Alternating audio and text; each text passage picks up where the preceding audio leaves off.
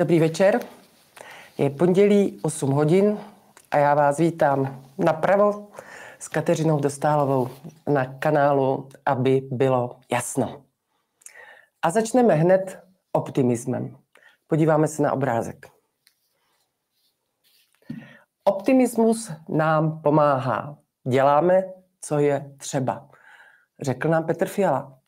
No, já se přiznám, že mě pomáhají optimistické zprávy a včera jsem slyšela na nějaké televizi, že naši českoslovenští, pozor spolupráce, takže českoslovenští archeologové objevili tři tisíce let staré majské město v Guatemala.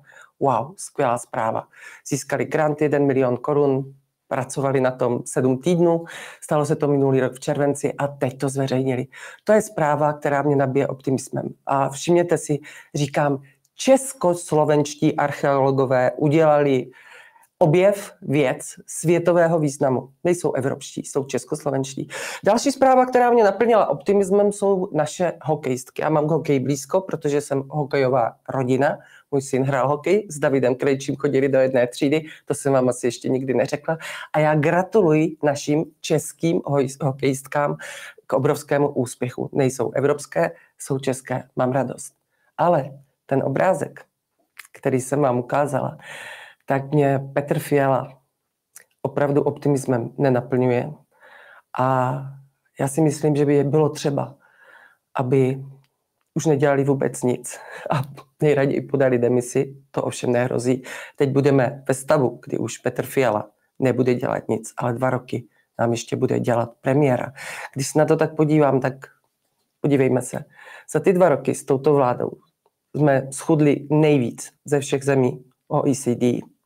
Kupujeme si nejdražší elektřinu, kterou nejlaciněji vyrábíme. Jsme v ekonomické recesi a dál se nám propadá průmysl. Docela smutná bilance. Ale řeknu vám, o čem to dnes, ta hodinka se mnou bude. Vybrala jsem si taková tři témata. To první téma, to budou střípky toho, co mě zaujalo minulý týden, co bych vám chtěla okomentovat, co vám chci k tomu pár věc říct. Uh, druhé téma, já se vždycky dotknu něčeho, o čem jsem mluvila v těch streamech minule. A tentokrát to bude Česká televize a stále nevyřešené stížnost na radu České televize, na Českou televizi, která přišla ze strany pana doktora Weigla z Institutu Václava Klauze. Jedná se o nehorázné výroky Václava Moravce. Řekneme si něco k České televizi. A jak je to s těmi našimi médií? Třetí téma, tak si uh, řekneme něco uh, k té strašidelné věci, která se odehrála, k té masové vraždě, která se odehrála na Filozofické fakultě Univerzity Karlovy před Vánoci, ale uh, bude to z, podle, z pohledu um, toho, co jsme slyšeli v nedělních otázkách Václava Moradce od Viktora Kušana a jeho dvou, dvou oponentů. Ale to si schovám až až na závěr. Něco k tomu. Takže na začátek střípky. Možná bych měla začít jedním velkým střepem a to byl sjezd Pirátů. Pojďme se podívat. Ano, nic se nezměnilo. Ivan Bartoš, no bo teď by ne je potřeba udržet Piráty na pozicích, což jsou tak dvě třetiny jedné této strany, eh, co je přisátá na státním rozpočtu, má náměstci, političtí náměstci, úředníci a tak dále. Samozřejmě Ivan Bartoš potvrzen, Markéta Gregorová, tam je velice zajímavé, že obdržela veliký počet hlasů. Ona je představitelkou toho ultralevicového křídla strany, eh, strany Pirátů. Když jsem vám tady několikrát řekla, že na, v našich politických stranách eh, v vládní pěti koalici uvnitř těch stran zmizela politická soutěž, že už se tam o nic nesoutěží, že ty strany ovládá pár mocných nahoře, eh, tak eh, se zdá, ale jenom zdánlivě, že Piráti se jakoby vymkli. Oni si totiž obměnili místo předsedy, mají tam samé ženy, Piráti nepotřebují kvóty, no to je chválihodné samozřejmě. Mají tam čtyři ženy že bychom zaznamenali nějaké významné, významné počiny či zviditelnění se v rámci, v rámci vlády o parlamentu nemluvím. Tam mají čtyři poslance a jedno místo předsedkyni. Ale uh, u Pirátů je zajímavá jedna věc. Tam bychom se měli dívat této vládě a toho, co tam dělají Piráti pod pokličkou. Panu Šalamonovi přes legislativu neslyšíme takřka vůbec nic. Z pana ministra zahraničních věcí Lipavského máme pouze titulky, ale jsme rádi, když mluví jenom u nás doma a nedělá to venku, kde je považován za víceméně směšnou figuru. Ale na Ministerstvo pro místní rozvoj se pojďme podívat. Pojďme si pustit Ivana Bartoše, co nám řekl, co je teďka nového od Pirátů, co se týče vládní agendy. Eh, ta věc, na kterou jste se mě ptal, eh, se týká garancí na bydlení a je to zase model, který funguje v Belgii. Já vycházím z toho belgického modelu. Tam takhle spravují zhruba 20 tisíc bytů. A to je, děje se to v, v Plzni, v Brně to mají Ostrava, ale třeba Karviná, kdy vy jste soukromý pronajímatel, máte třeba jeden nebo dva byty, to jsou nejčastější a situace, a nechcete no. je pronajmout, no. tak je vložíte do jakéhosi obecního fondu, který spravuje buď to, to město, což někde dělá město, nebo prověřená nějaká organizace, která se zabývá sociálním bydlením a vy to tam vložíte a máte garanci toho nájmu. A vlastně neřešíte ty problémy, nemusíte se bavit o rizikovosti třeba toho pronájmu a ta obec tím potom nakládá vlastně jako by to byl bytový fond, o jehož využití ona určuje a řeší ty a situace. ten majitel neřeší nepořádek, hluk, poškození bytu a to, je to, to vyřeší někdo. Jsou to, jsou to věci... Když je to větší ochota pronajímat byt. Je to větší ochota pronajímat a skutečně, když jsme, my jsme dělali jednak ten průzkum o těch, o těch prázdných bytech a to je to číslo, že zhruba 200 tisíc bytů je v nějakých uh, bytových domech a nejsou využitý, ale dělali jsme průzkum s pomocí agentury Median i na ty majitelé těch bytů a oni uváděli tyto věci, jako, které vyhodnocují. To riziko, že to bude neplatič a podobně. Je to zhruba o 2000 bytů víc ročně, který vy můžete použít pro ty lidi, kteří v danou chvíli mají nějaký bytový hmm. problémy napříč republikou. Možná se bude zdát, že jsem Ivanu Bartošovi, že jsem tady dala jeho bytařskou epizodu vládní, eh, že jsem mu nahrála, protože dneska vyšla, vyšel na veřejnost závěr NKU, že eh, za vlády ano, na ministerstvu pro místní rozvoj si Klára, Klára Dostálová nevedla dobře, že se tam vynaložila spousta peněz a efekt, co se týče bydlení, byl prakticky žádný. Ale já chci upozornit na tohleto. Tady obrovský, obrovský vykřičník. Jestli jsme si doteď mysleli, že soukromé vlastnictví je nedotknutelné, tak já si myslím, že tady jsme u prvního velkého nástřelu k tomu, že dáte svůj soukromý majetek v rámci toho, aby jsme vám pomohli my jako stát, obce a tak dále, do jakéhosi obecního, obecního fondu a my vám to tam budeme spravovat, stát se bude starat. Neuvěřitelné. Nejenom, že ty soukromá práva vlastníků jsou vyklešťována jaksi čím dál vlastníků bytů jsou vyklešťována čím dál víc, že už vám stát říká, na jak dlouho můžete pronajímat na dobu určitou, neurčitou a tak dále. Tak teďka vám v rámci této bohulibé činnosti nabízí, že vaše byty budou zpravovat. Mě v souvislosti s tímto zaujalo to, jak na to reagoval pan Drobil, takový mm, člen výkonné rady ODS, který se rozčil, co všechno ještě stát chce regulovat a samozřejmě co vlajkovou lodí regulací jsou Piráti, tak jsem mu na to odpověděla, pane Drobile, to je váš koaliční partner. To je váš koaliční partner a byla strašně zajímavá reakce spousty lidí, kteří se tam ozvali, že pan Drobil asi byl pověřen panem Fialou, aby aspoň jednou na nějakou pikosekundu oprášil program původně občanské demokratické pravicové strany a upozornil na, na to, co je pro pravicového voliče absolutně nepřijatelné. Na tohle to pozor. Myslím si, že je to velice nebezpečný návrh. Ale pojďme se podívat na Piráty dál. Máme tady další obrázek. Ano, tady se ještě podíváme na to, jaký to má efekt. V Argentině Javier Milei, nový prezident, zrušil zákon, který reguloval bytovou politiku. No a co se stalo? Buenos Aires okamžitě Zvýšila se nabídka bytů téměř dvojnásobně a ceny klesly o 20%. To je prostě jasný příklad toho, že ty regulace, my jsme přeregulovaní.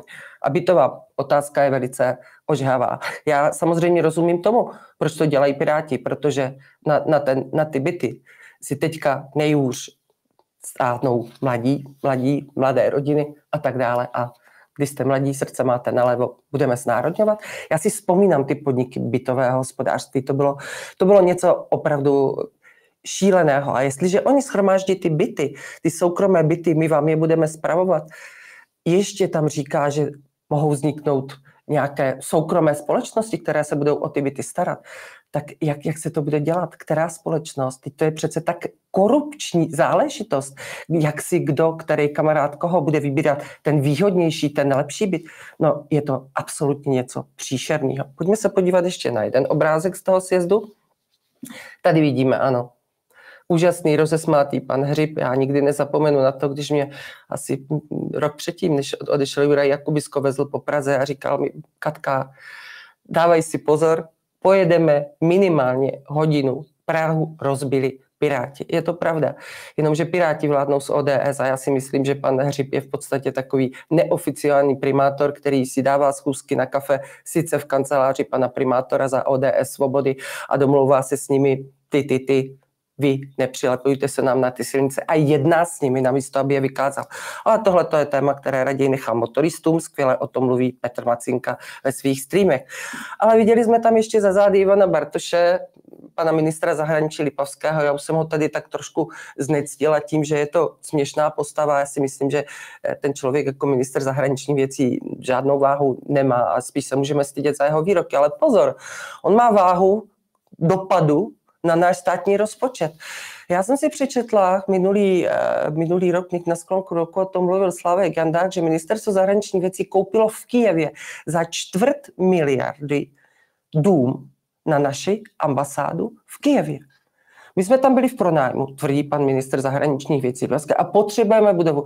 Mně opravdu nenapadá nic jiného, než že to potřebujeme to sídlo za čtvrt miliardy v Kijevě. Za války, rozumíte tomu?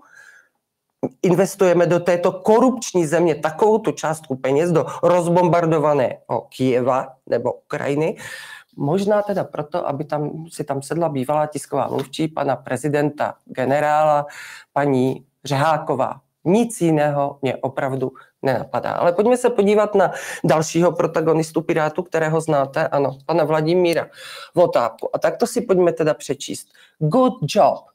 Zbavení hlasovacích práv je brutální krok, ale v případě Maďarska je už dávno čas se tím směrem vydat. A bude záležet i na Orbánovi, zda dojdeme až k tomu zbavení práv. Wow, to je šílený. Tak si pojďme přečíst, na co reaguje. Ano, tady reaguje na to, že v Evropě napříč politickými stranami a některými evropskými státy, tady to máme znovu, omlouvám se vám, je vznikla petice, kde už se raduje pan Votápka, že je 120 podpisů poslanců, zástupců, či nevím koho, kteří eh, se podepisují po to, aby bylo Maďarsku odebrána hlasovací práva. Toto je pan Vladimír Votápka, který se nad tím raduje. Toto je čelný představitel Pirátů, který je to bývalý komunista, jak jinak. Je to člověk, který, eh, myslím, že byl honorární konsul v Moskvě kdysi a teď je často zván nejenom do české televize, ale také ho často vidíme na CNN Prima jako odborník a expert na to, hlavní leitmotiv, porazíme Rusko, jinak to nejde. Protagonista Pirátů, pojďme zbavit práv. Víte, mě, to, mě ta adresnost toho teďka Orbán, Orbán. Orbán je největší nepřítel této vlády a Petra Fiala. Uvědomte si, že všechny tyto kroky, i ta korespondenční volba, o které se budeme bavit teďka na strašně dlouhou dobu, tak je pořád modelovaná na tu konkrétní situaci. Třeba na to, že teď vládne pěti koalice, teď je tam Orbán, ale přece ty kroky se nemůžou šít na jednu konkrétní, na Lex Babiš, toho jsme tady byli v minulosti taky svědkem mnohokrát. Tohle to mně prostě přijde otřesný. Ovšem, kdo to skvěle zarámoval, pojďme se podívat, co k Pirátskému sjezdu napsal náš světový lídr Petr Fiala. Blahopřeji Ivanu Bartošovi k obhajově, Těším se na další společnou práci pro naši zemi a její občany. Takže pravicový představitel ODS Petr Fiala se těší na spolupráci pro naše občany. Tak já chci jednoznačně říct, že já v žádném případě nepodporuji zbavování práv jakéhokoliv státu podle toho, jak se rozhodnou Piráti a Petr Fiala, který to podporuje. Nesouhlasím s tím, aby jsme regulovali soukromé vlastnictví bytů a další a další věci. A ještě podporovali spolu s panem primátorem Spícím svobodou přilepovače na magistrálu, protože to jsou teroristi a nic jiného, než posadit do arestu nebo postavit před soud ty lidi, nezaslouží. Asi tak. Ještě jednu věc bych chtěla říct k těm pirátům.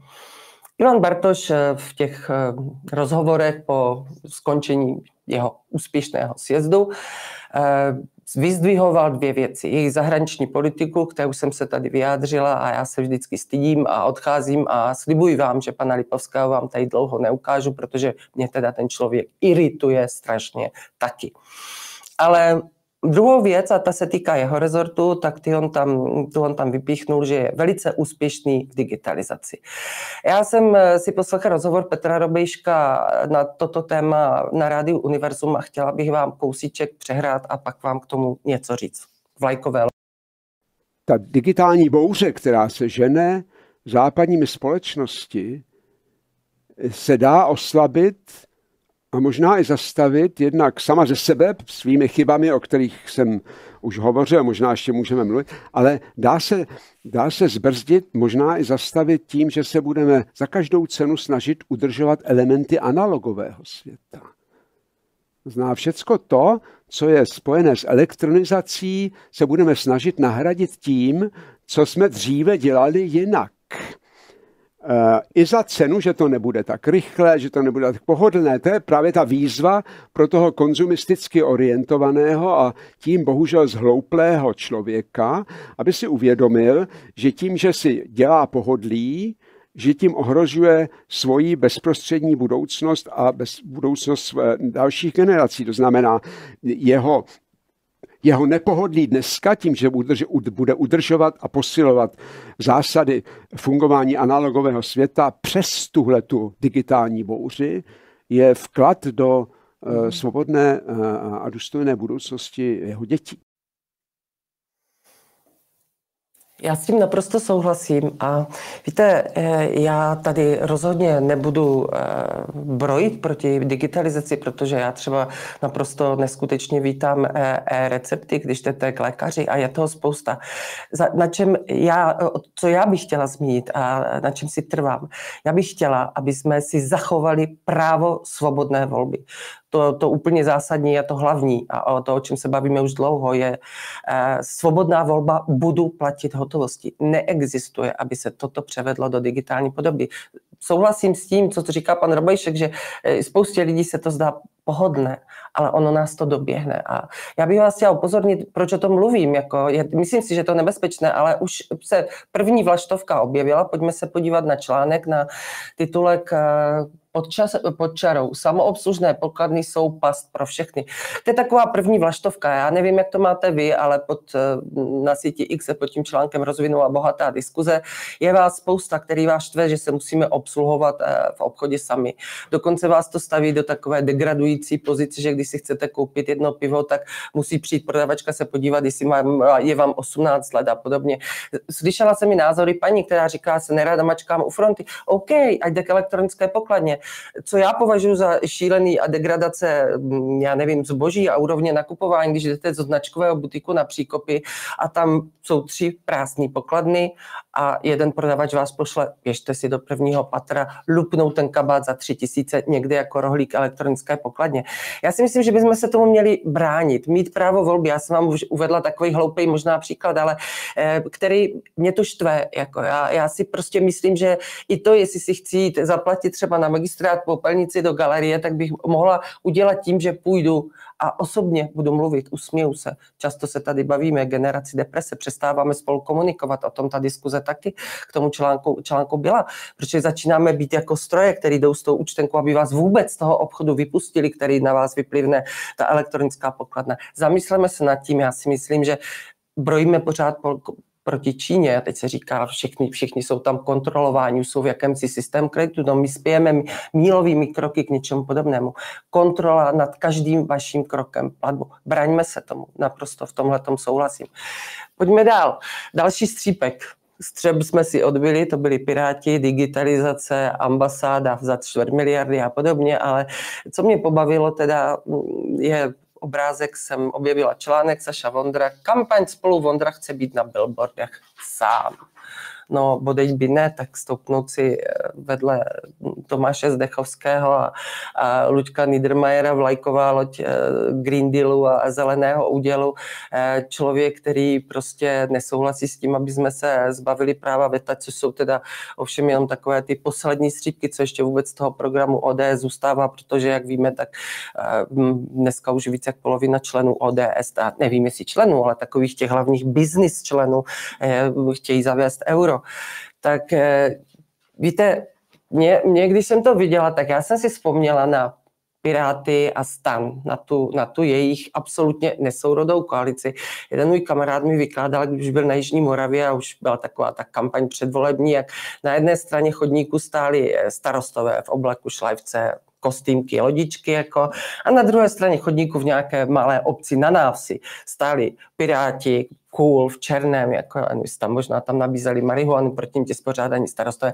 Působilo to strašně komicky a směšně. Taky víme, jak to dopadlo s Piráty. No, já když vím, jak to dopadlo s Piráty a ze Stanem, tak já teda pojďme se podívat na další obrázek. Já si myslím, že Skokan by se mohl vyskytnout i uh, koalici spolu, podívejte se, takový fešák, Tomáš Zdechovský, tento na ty ženský rozbalí. Jestli si myslíme, že ti voliči jsou opravdu tak pitomí, tak já si myslím, že on klidně může přeskočit Sašu Vondru, ať bude na tom billboardu sám, nebo tam prostě sám nebude. Je to největší podvod, co kdy ODS udělala. Ukazuje se to, že Saša Vondra je prostě absolutní oportunista. On dělal náměstka ministru zahraničních věcí Želencovi eh, k době, kdy padala vláda. Víme, kdo všecko zatím stál, kdo se snažil a tak dále. Teď je členem už delší dobu této vlády na nějaký kousek vypadnul, pak skončil v Cevru a já to prostě považuji za neuvěřitelný. Pojďme se ještě podívat na další obrázek, kde je to jejich slavné desatero, které Saša stvořil, že teda když to všichni podepíšou, pojďme se podívat na to, co nám budou slibovat v těch evropských volách. Odstraní byrokratické překážky. Pane Bože, co to je za pitomost? Teď Evropská unie stojí na těch úřednicích, kteří všechno, nikým nevolení úředníci všechno řídí. To je už první věc, je absolutní pitomost. Jo. Další věc. My budeme nadále podporovat Ukrajinu, ať se děje, co se děje, my už to máme teď. My nevíme, co se tam stane, ale my už teďka víme, že ji budeme tu černou díru korupce Ukrajiny budeme podporovat. To je třetí bod, pozor. Co mě ovšem pobavilo, tak to bylo prosperující zemědělství. No tak prosperující zemědělství vidíme teďka v Německu. Dneska u Braniborské brány mělo být snad 6 tisíc traktorů. Eh, včera nebo předevčírem jsem se dozvěděla, že máme zase dražší vajíčka, takže žádná cena potravin neklesá. Ale co mě šokovalo, že my už vůbec nejsme stační ve vepřovém ani v bramborách. I, ty, i, ty, I to české vepřové, které, které už vždycky bylo dost, díky regulacím Evropské unie jsme prostě na tom tam, kde jsme. A závěrečný bod úplně poslední, budoucnost Evropy. No tak takovýhle pecky, jako ať už vůbec na nás nikdo. Oni si opravdu myslí, no ne tak jako když si je většina společnosti zvolila pět stran, které jdou takhle proti sobě, tak v, tej, v tom budou pokračovat dál optimismus, je potřeba co dělat, budoucnost Evropy. Bože můj, to já mám pocit, že i ti komunisti, když vyvěsili takový ty, jako budujeme, já nevím, jaký pětiletké všecko, takže byli vynalézavější, než je tady tohleto prázdno. Sašo Vondro, styce, to je otřesný tohleto. Mm. Další střípek, já se musím napít, pardon. Mm. Říkala jsem vám tady o tom, že sleduji, sleduji, co všechno se děje kolem migrace, protože si myslím, že to je mm, momentálně a v nejbližší budoucnosti asi největší nebezpečí, které nám hrozí. Sledujte Roberta Kociana, to už jsem říkala minule. Je to tak velké téma a pořád probíhá v tom určitý vývoj a měli bychom vědět více až na jaře, proto vám tady dám jenom střípek, jak jsem řekla, budou to střípky, pojďme se podívat na obrázek aby jsme viděli, jak je Evropská unie dostatečně šílená už úplně mimo realitu, omezit migraci. Naopak, eurokomisařka chce ročně dostat do EU o milion lidí víc. Tato paní se jmenuje Ilva Johansson, my se s ní ještě setkáme na konci tohoto streamu jednou. A paní Ilva Johansson byla v socialistické vládě, švédské socialistické vládě, byla ministriní. Tato paní to byla Švédsku z migrací dopracovala tak daleko, že dneska už bezpečnost ve Stockholmu a velkých městech neuhlídají policajti, ale tam už musí být přímo armáda. Je to šílený. Poslední německé studie, jak jsem se dívala, tak říkají, že ta migrace, jak i nám naše vláda říká, že nám pomůže, že nám chybí pracovníci na, na pracovním trhu a tak dále, že to Němcům pomůže nepomůže. Tu studie už dneska říkají pravý opak. A že se z Afriky a těch zemí, kterých se ta migrace týká, žádní inženýři, lékaři a vzdělance nehrnou, tak to víme všichni. Je to prostě o život, o strach, o bezpečí lidí v Evropě a tyhle, ty, tyhle ty návrhy jsou naprosto strašní. A dostanu se k tomu poslednímu střípku, který jsem chtěla ještě říct, eh, k prvním tématu, a to je to, co se děje v Německu. Pardon, to je jiný obrázek. Pustíme si střípek toho, co se děje v Německu a to jsem objevila na CNN Prima video. Zase tentokrát pan Petr Robejšek dostal prostor prostor nadmíru, nejenom na rádiu Universum, ale také na CNN Prima. Eh, budeme tam mít to video? Žilo už Německo něco podobného, tak jak tam tu situaci sledujete mnoho let? V žádném případě. To je naprosto jedinečné. I proto to tak zdůrazňuji. Eh, vláda, která je jako vlastně všechny evropské vlády, Eh, si dává velký pozor na to, aby se nedostala do kontaktu se životem normálních lidí. A ta německá je v tomhle tom, jak už Němci jsou, skoro nejlepší. A eh, i ty rozhovory, které se konaly, eh, Včera při otevírání nějaké nové fabriky ve východním Německu před tou fabrikou bylo asi 700 traktorů a zemědělců, kteří chtěli mluvit s kancléřem.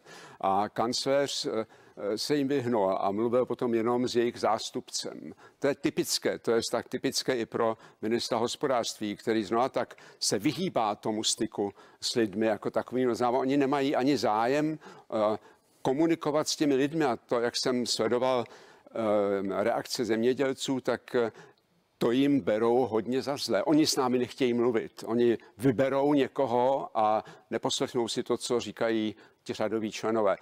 To je k vaší otázce, eh, pozice kancléře Scholze vždycky byla slabá, už tou konstelací koalice, eh, vždycky byla slabá tím, že jeho politika je, ať už z jakéhokoliv důvodu, o tom by se dalo dlouho spekulovat, vysloveně nepopulární. To je tahle ta vláda vytrhává německou společnost z těch blažených let blahobytu. K tomu je třeba říct, že eh, tahle ta vláda za minulý rok vybrala od daňových poplatníků nejvyšší možný výběr daní, daní za, za poslední léta, skoro bilion euro. A přesto s tím nevíde. Je to charakteristické eh, pro vlády, které nemají kontakt se společností, my bychom o tom taky něco mohli říci, eh, které rozdávají peníze, které jim ve skutečnosti nepatří, a nestarají se o to, jak na to reagují ti, kteří je vydělali. A to je ta situace eh, Německa. Německo má spoustu mm, samo sebou, německá vláda si vzala na záda spousty různých závazků v celém světě. To znamená, miliardy lítají všude jinde, ne uvnitř té země. A to je také jeden z těch bodů, které eh, jsou Němcům, eh, německé vládě hodně vytýkány a právem, protože eh, zároveň, když se financují v Peru cyklostezky, tak se zemědělcům vezmou peníze. Tak, nezdá se vám to jako přes kopírák? Vidíte to samé jako u nás. Petr Fiala taky nechodí mezi lidi, potkáte někoho z vlády na ulici, na chodníku, bavit se s náma. Ne, vyhýbají se nám. A to, že ty naše peníze utíkají všude možně, že naše vláda se víc stará o všechno to, co se děje mimo nás, než o to, co se děje u nás. Sledujme to, já si myslím, že mm, tvrdí se, že to jsou první tak velké protesty za, za strašně, strašně dlouhou dobu a eh, já tomu říkám, že to je takové možná světlo na konci tunelu, že se hýbe už něco kolem nás, ale víte, já jsem vám to dala, dala toto ukázku, abych poukázala na tu situaci, kterou sledujeme. Já vím, že dneska se v Chomutově vydali i naši, naši zemědělci pomoct a jeli přes hranice. Viděla jsem takové krátké, krátké video a je to aktuální, takže blíž vám k tomu něco neřeknu, víc neřeknu. Je to, je to aktuální, sledujeme to. Ale na co chci poukázat, k čemu se chci dostat, české televizi. My si platíme veřejnoprávní českou televizi, já pořád říkám, že my už si opravdu platíme sami proti sobě, protože nás neinformuje. Pamatujete si, když stávkovali trakeři v Kanadě? První zprávy jsme měli na sociálních sítích, až po třech dnech, co se tam odehrávaly ty obrovské stávky, jsme to viděli na veřejnoprávní české televizi. Tady je něco podobného. Já jsem ráda, že aspoň CNN Prima to zaznamenala, taky vím, že to bylo na nově. Ale pojďme k české televizi. Předběhla jsem tím video, ten obrázek, předběhl to video, ale pojďme se podívat. Já jsem vám říkala, že sleduji tu kauzu Klaus jako Putinův gubernátor rozdělí radu České televize. Stížnost na Moravce se nevyřešila, ano. Takže čekalo se na to, až eh, situaci nově zvolený radní za Senát, takže ono už je jich 18, platíme 18 krků, teďka navíc, jako určitě budou líp rozhodovat, nám nebudou. Teďka prostě nerozhodli zase o ničem, přestože zase za naše peníze jim nějaký úžasný odborník, pan Motal z Masarykovy univerzity, vypracoval analýzu o spoustě stran, tak se nedorozhodli a pojďme se podívat, jak vypadaly na dva obrázky, jak vypadala ta, ta nejblíže měla ke schválení odpověď Institutu Václava Klauze, doktoru Weiglovi, odpověď předsedy Nováka, že Rada ČT konstatuje, že Václav Moravec, přestože byl respondentem, ne autorem rozhovoru, výše uvedeným výrokem mohl potenciálně přispat, přispět vytváření dojmu, že vysílání ČT není nezávislé objektivní strany. Tak strašně opatrná, opatrná věc je, že tak jako lehké rýpnutí do Václava Moravce neprošlo. Pojďme se podívat ještě na jeden obrázek, jako takový dovětek, který mě zaujalo, eh, že tam se hovoří, že podle Moravce, ale podle Nováka Moravec, ale neporušil kodex a přihlédlo se i k tomu, že hovořil částečně i jako vysokoškolský pedagog hranici přesto překročil. No zase, zase to neprošlo. Takže nula. Žádná odpověď já nevím, já nevím, co na to mám říct. Tam sedí 18 hlav, jednali za zavřenými dveřmi a potom na veřejnost, na ten veřejný záznam šli jednat jako otevřeně. Eh, pojďme se podívat na ještě obrázek, který už jsme tady jednou měli, ale proč vám ho chci ukázat. Nový ředitel, generální ředitel Souček bere plat 289 tisíc korun měsíčně. Kruci. Za 289 tisíc korun měsíčně musí ten člověk nést nějakou zodpovědnost. Já jsem si ty dvě a půl hodiny toho záznamu poslechla. Tam nenese nikdo zodpovědnost za nic, protože se za naše peníze objednávají analýzy, platí se etické komise, platí se o šest radních dalších víc k tomu, aby se zase nevyjádřili. Pojďme si teď ale poslechnout co mě už omráčilo, to bylo až na závěr. Já už jsem myslela, že to vypnu. Ale pojďme si poslechnout záznam z toho jednání rady zaslechl, že eh, v době odchodu nebo z konce mandátu generálního ředitele Petra Dvořáka bylo v České televizi přes stovku eh, dohod, eh, které měly tu takzvanou konkurenční doložku, někdy se tomu také říká inspirováno různými problematickými kauzami Zlatý padák, tak to číslo mi přijde velmi vysoké, tak bych se rád zeptal asi primárně eh, generálního ředitele Jana Součka, jestli to číslo takto odpadá a pak bych na to ještě navázal. Já jsem se eh, na to, tuhle otázku ptal při těch předávacích schůzkách, které probíhaly v září loňského roku a eh, pokud si to dobře pamatuju, tak ten objem, který jste, který jste teď říkal, odpovídá tomu, co mi bylo sděleno. Eh, to znamená, že v České televizi v té době bylo eh, zaměstnáno 130 lidí, kteří měli uzavřenou konkurenční doložku.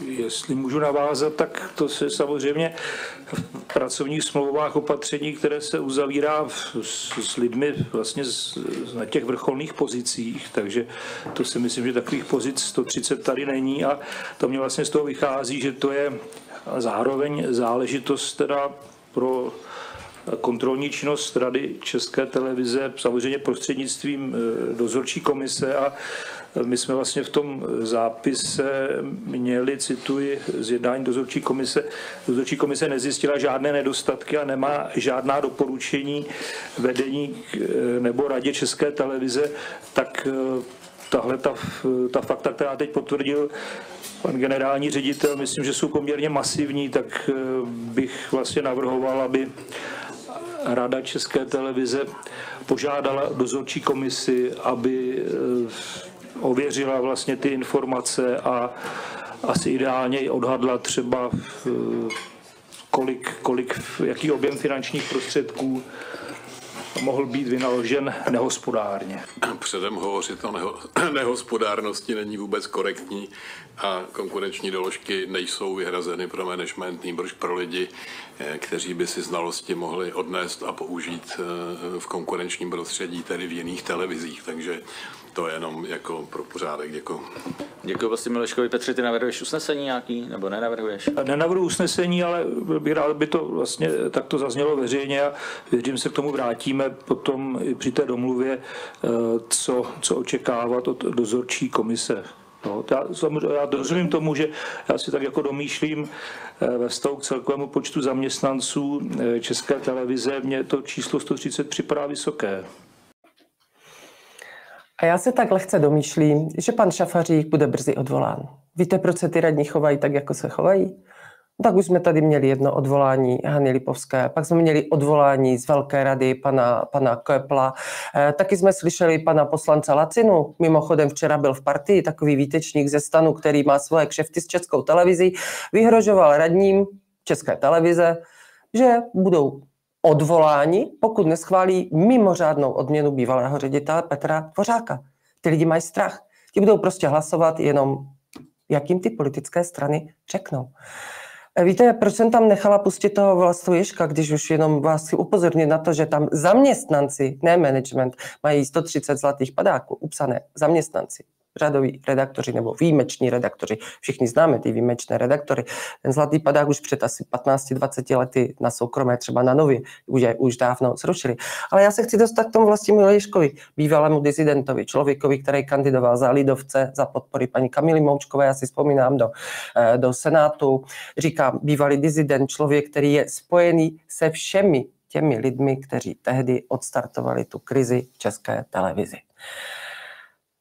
Já vám tady chci ukázat dneska obrázky. Víte, často se tady bavíme o tom, kde, kde, začala, kde, kde za, začala ta, jakási ta, ta změna té naší společnosti k takové té jakési regulaci, k takové té kontrole tomu, kdo může být pozván do té naší veřejnoprávné televize, kdo má ty správné názory a tak dále. Tak úplně první to bylo v České televize. Já říkám stejně jako Milan Knižák, a to jste mohli slyšet v debatě na Vox News, kdy říká, že to bylo v roce 2000. Ano, bylo to v roce 2000, kdy Zaměstnanci České televize sugerovali veřejnosti, že bojí o svobodu slova. Pojďme se podívat na první obrázek.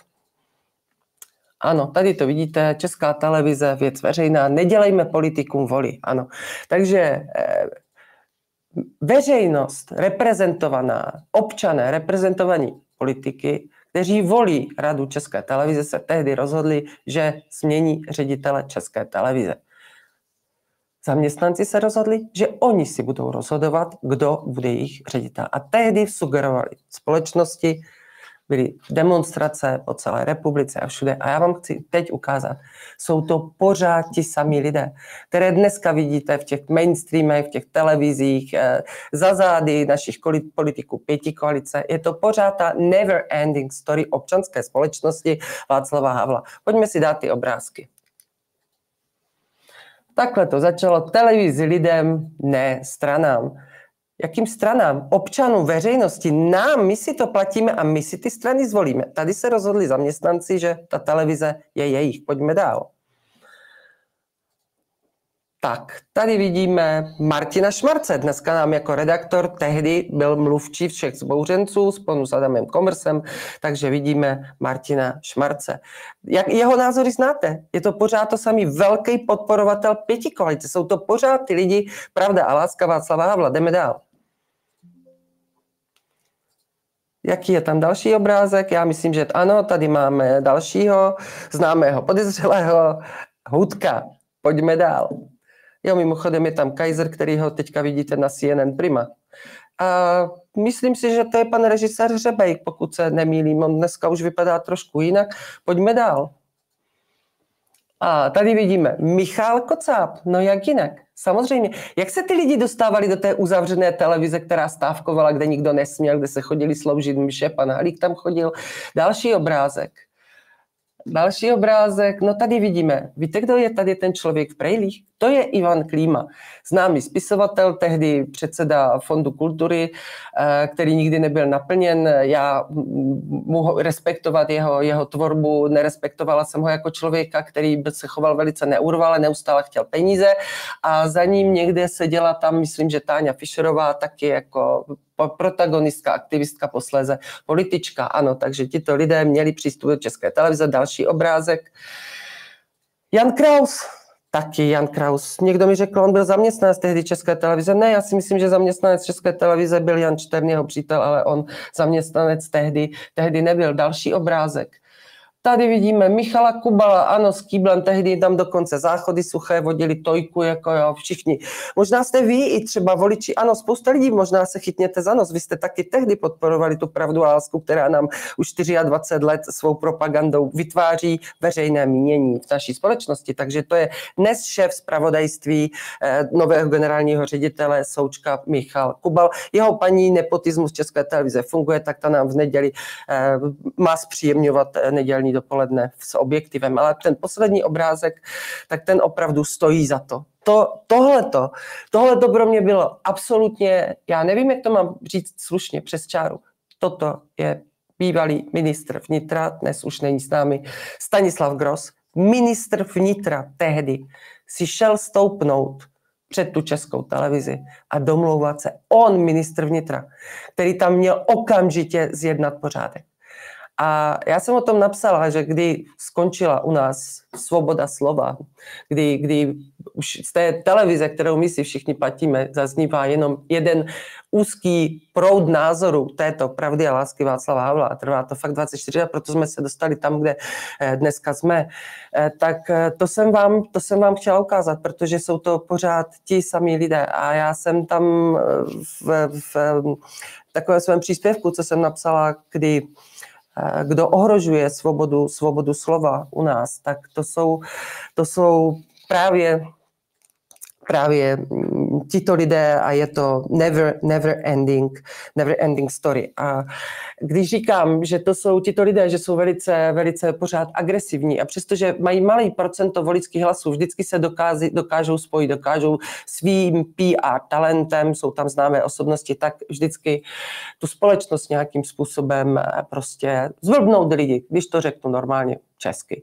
A já jsem si vybrala mm, teďka eh, takový video ukázku z eh, rozhovoru, který eh, natočila Jana Bobošíková, na aby bylo jasno, s bývalým předsedou parlamentu Radkem Vondráčkem a pojďme si to poslechnout. Tu bezmoc, bezmoc nejsilnější strany v zemi. Pojďme si to poslechnout.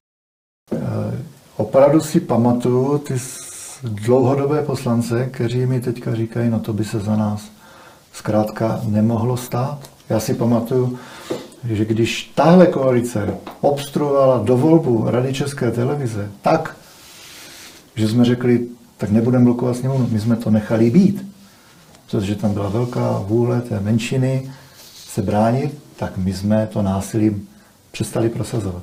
Ale teď, teď, eh, teď to opravdu tahle koalice tlačí takovým způsobem, s takovým odhodláním s takovou přezíravostí vůči menšině, že to za těch deset let nepamatuju. A dneska něco takového neexistuje. Dneska nám prostě přijde do, eh, do, do e-mailu pozvánka, že příští týden od 9 hodin řešíme korespondenční volbu. A jak ji budeme řešit? Středa, čtvrtek, pátek. Upozorňuji, že ve čtvrtek jsou interpelace. A interpelace vychází z ústavy. Každý poslanec má právo interpelovat. Tuším článek 53, nejsem si jistý.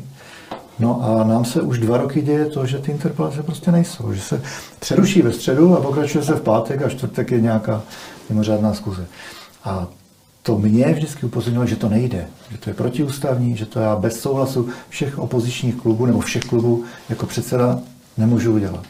No a jak vidíte, tak to jde. No, tak, jde. tak eh, pěti koalici představivost nechybí, jak Pořád to eskaluje, já nevím, já, já říkám, že jednací řád je post napsaný tak, mm-hmm. že se předpokládá nějaká základní dohoda a nějaký základní respekt. A když ani tohle v té poslanecké sněmovně nefunguje, už je to vyloženě na nějakém nepřátelském e, základu, tak to nemůže dopadnout dobře. Proč jsem to sem dala? No, protože e, se to opakuje. Ta agresivita, agresivita, která šla z té české televize, a jsou to pořád ti sami lidé, která prakticky zaplnila náměstí ve všech větších městech tehdy, v tom roce 2000, na eh, náměstích, tak dneska se to vrátilo. Dnes nám ti sami lidé vnutili to, že jsme ve válce. Podívejte se na to, kolik sfanatizovaných lidí uvěřilo hned na začátku, že jsme ve válce, což není pravda, byla to lež. Tak ty lži, ten nátlak se používají v tom parlamentu a pan Vondráček se diví. Eh, musím říct, že tehdy to vylekalo i Václava Klauze a Miloše Zemana oni se taky nedokázali tomu postavit. Prostě politici se těch médií bojí. U nás si s náma hraje veřejnoprávní česká televize. Podívejte se na jejich zprávy, podívejte se, co vysílají. My vítězíme nad Ruskem každý, každý, každý den od rána do večera. Tu lež nám vysílají od rána do večera. Ne, neřeknou nám to, co se děje vedle nás u sousedů v Německu. To jsou nikým nevolení lidi, kteří manipulují s lidma v České republice. Jsou to jejich lidi, jsou to pětikoaliční lidi, teďka mají v rukou parlament, mají prezidenta, mají senát, mají ústavní soud. Dnes ústavní soud, nebo tuším včera, nebo kdy to bylo, nebo v pátek rozhodl o tom, že to, jak byly eh, zastaveny ty, ty, ty weby, zastaveny ne na začátku té války, tak to prostě eh, bylo naprosto v pořádku. Nebylo to nic protiprávního, mají i ústavní soud, ty to vidíme. A pan Vondráček se diví, nejsilnější strana v zemi a ovládají nás, ovládají nás veřejnoprávní, veřejnoprávní média a ta atmosféra, to, že na nás uvalili tu válku, že nás zatáhli do cizí války, kterou my nemáme nic společného. No to je přece, to je přece jednoznačně záměr. Dneska jsem četla, že Němci už mají plán, jak bude pokračovat dál válka s Ruskem, jak budou posílat německé, německé vojáky a zase straší, straší tu veřejnost. No proč to dělají? Protože mají protesty Němců, kteří už se na tu politiku nedokážou dívat, co se děje v Německu, jak se s nima Scholz nebaví, tak na ně vrhnou válku, tak jako se to stalo nám, na tu, za tu neschopnost, za to, jak nebyli schopni zastropovat, jak, jak prostě nám vybuchla šílená inflace, jak jsou neschopní, tak u nás ta válka, my pořád žijeme v tom módu, že je válka a ty lidi jsou splblí. A do toho, po těch dvou letech, kdy je touto pěti koalici, která nás pro svou neschopnost uvádí toho strachu, ta společnost celá zmilitarizovaná. Já jsem koukala na, tu, na, tu, na ty nedělní otázky Václava Moravce a viděla jsem tam Víta Rakušana. Pojďme se na něho podívat. Tady. Tady ho máme. Věříte mu? Tenhle ten člověk nám dělá ministra vnitra, stojí celou dobu na dozimetru, největším skandálu za posledních x let a dělá ministra vnitra. Ve společnosti panuje nedůvěra, obrovská nedůvěra. To, co se odehrálo před těma Vánocema, tak to, že žijeme v permanentní lži, tak o tom, co se u nás děje, se mluví v zahraničí. Nejenom, že jsme nemocný muž e, Evropy, nejenom, že si vysmívají s našemu premiéru, ale o tom, že Marian Jurečka lže, tak to už se můžou přečíst i v Bildu v Německu, že se po té katastrofě, to je absolutně nepochopitelný, vrátil a juchal na večírku, tak už i toto si čteme v německých novinách. No a jak nás mají, jak nás mají udržet, udržet eh, pořád v tom, aby jsme snášeli, eh, snášeli tak to je, to je, ta, to je ta atmosféra toho, toho, toho strachu, toho eh, já jsem si vybrala, já vám to tady mm, ukážu.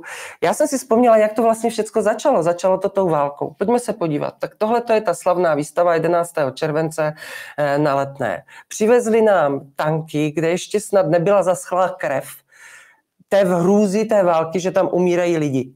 Toto nám přivezli do České republiky z cizí války, z cizí války. Hrozili nám, že nás se napadnou Rusko. Není to pravda.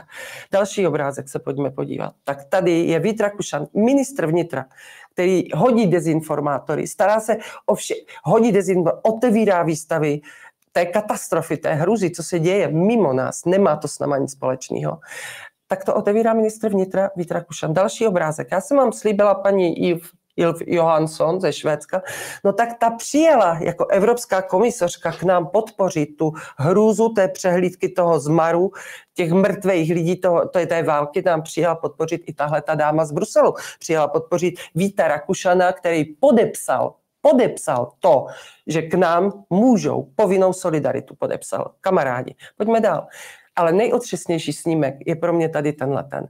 Na té výstavě na letné těm dětem udělali pískoviště, ať mi nikdo neříká, že se tam někde něco staví.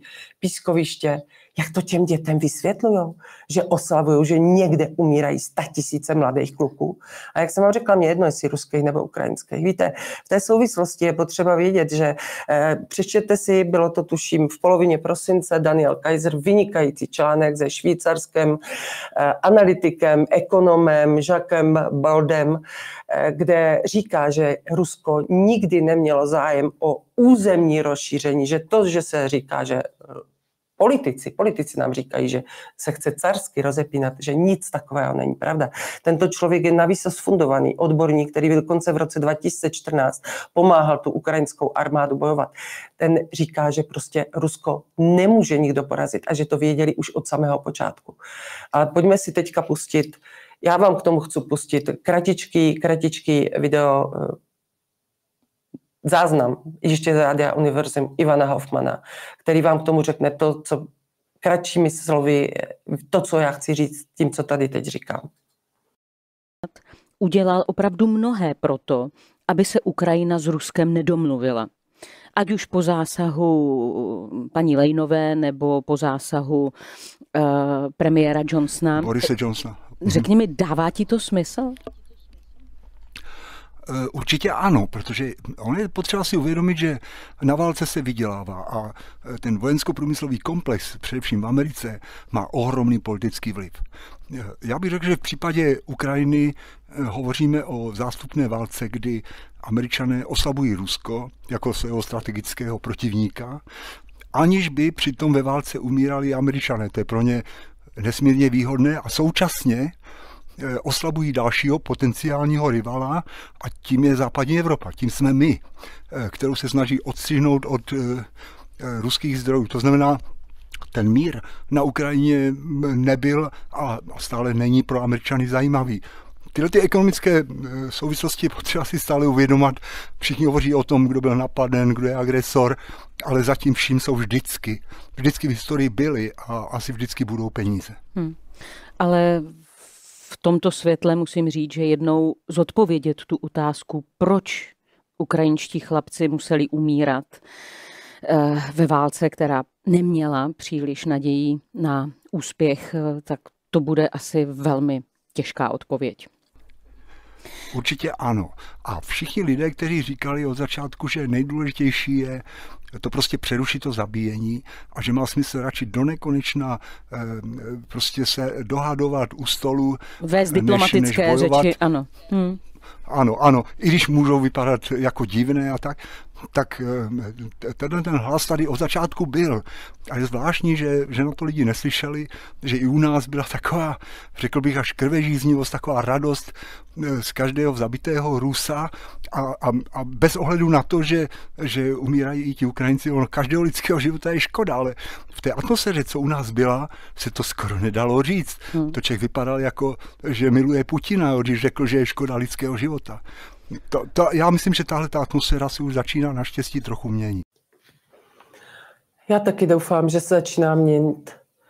A doufám, že budeme moct všichni otevřeně mluvit, jak s tím nesouhlasíme, s tím, aby nám říkali, že budou teď vydělávat na zbraních. Tam pořád umírají lidi. A já jsem to tohleto téma dala na závěr, že jsem si připravila plno, plno obrázku, ale já se nechci uh, vůbec vměšovat do toho uh, jaké mají být teďka opatření na, na, na zbraně a tak dále. Já to nechám odborníkům a já pevně věřím, že eh, opoziční poslanci budou dbát na to, aby nám nebyly ukrajovány svobody, aby tady neprobíhal ten neskutečný štváčský, eh, štváčský systém Rakušana na hodnění dezinformátora, aby jsme se zamysleli nad tím, co tato vláda vrhla na naše děti, na generaci deprese, děti, kteří už se spolu ani nebaví, koukají do mobilu, v obchodě neřeknete dobrý den, prodavač sem, stojíte u elektronické pokladny, politici se vám předvádí s palnými zbraněmi, ukazují i své děti s palnými zbraněmi. Tato atmosféra, tato atmosféra může labilnímu člověku, jak jsem se dozvěděla, tak ten, ten, ten hrůzostrašný čin byl spáchan člověkem, který už byl nemocný jako dítě. A jestliže dva roky žijete pod tímto tlakem něčeho, co kam nás zavlekli, kde jsme vůbec nemuseli být, protože nikde to není tak extendované a eskalované jako u nás, tak jsme se možná nemuseli dočkat takové hruzy. Zbavme se nevěřme jim a pojďme se spolu bavit, ne přes elektronické pokladny, upřímně, denně. A pojďme si říct, že nám prostě lžou. Nikdo nás nikdy od samého počátku napadnout nechtěl. Je zatím biznis, je zatím moc neschopných lidí. Promiňte, že jsem se takhle rozšířila, ale mě tohleto téma, protože i mě to nedělá dobře, když jsme svědky toho, že umírají mladí lidi a nenechává mě to klidnou. Já se s váma teď rozloučím, berte to jako úvahu k zamýšlení. Já jsem začala tak optimisticky. Optimisticky skončit nemůžu a pokusím se vybrat něco optimističtějšího příště, ale myslím si, že bylo důležité, aby tady zaznělo. Ta televizní krize, to, jak může pár fanatiků, když mají média, zblbnout lidi, co jste tehdy dělali, jestli jste tam stáli vy na těch náměstích, já nevím, tak teď se děje něco stejného. Stejného. Jde o moc pro neschopnost.